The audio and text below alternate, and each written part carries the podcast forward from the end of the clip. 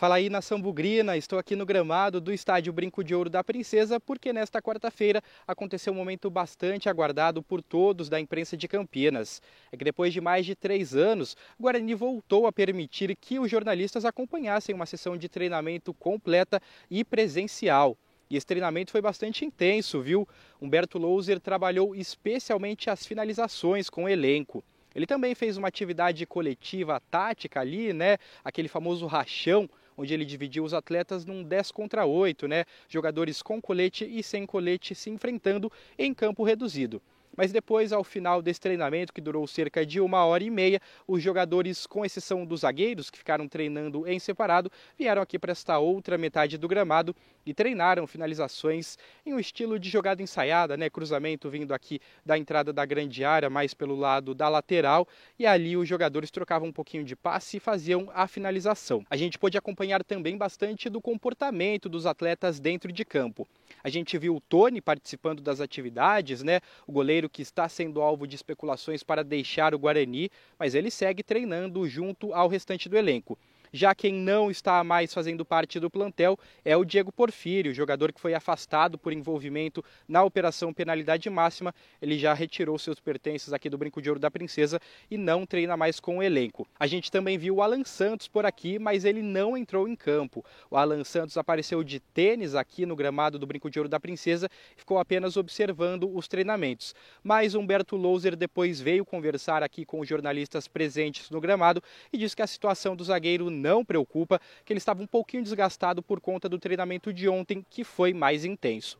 Quem também participou deste treinamento foi o Lucão e o Bruno José, jogadores que estão suspensos pelo terceiro cartão amarelo e que não entram em campo na próxima partida, mas que seguem treinando junto ao restante do elenco. E depois desse momento de reencontro entre os jornalistas e o treinamento do Guarani, rolou uma coletiva de imprensa.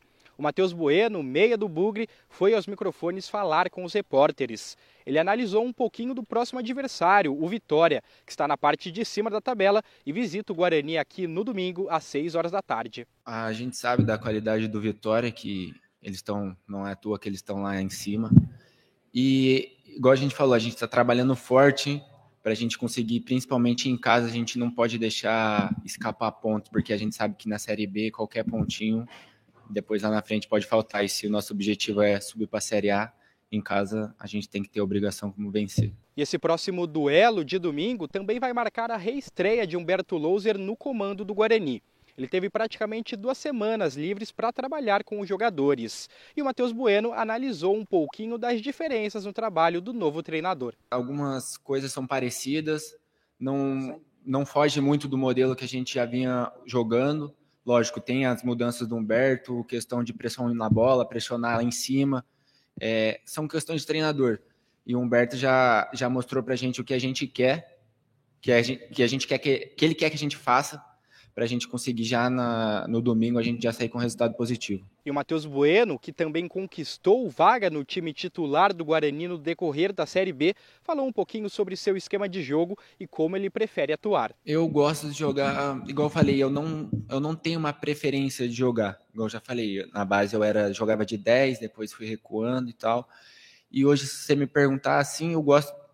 Para mim não tem diferença jogar de primeiro ou segundo, porque hoje em dia está tudo igual, praticamente.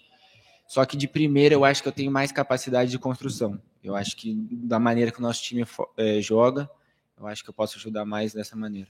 Reforçando então, o Guarani volta a campo no próximo domingo às 6 horas da tarde aqui no Brinco de Ouro da Princesa, diante do Vitória. Partida que terá transmissão ao vivo do Bugricast, inclusive com imagens lá na Dali.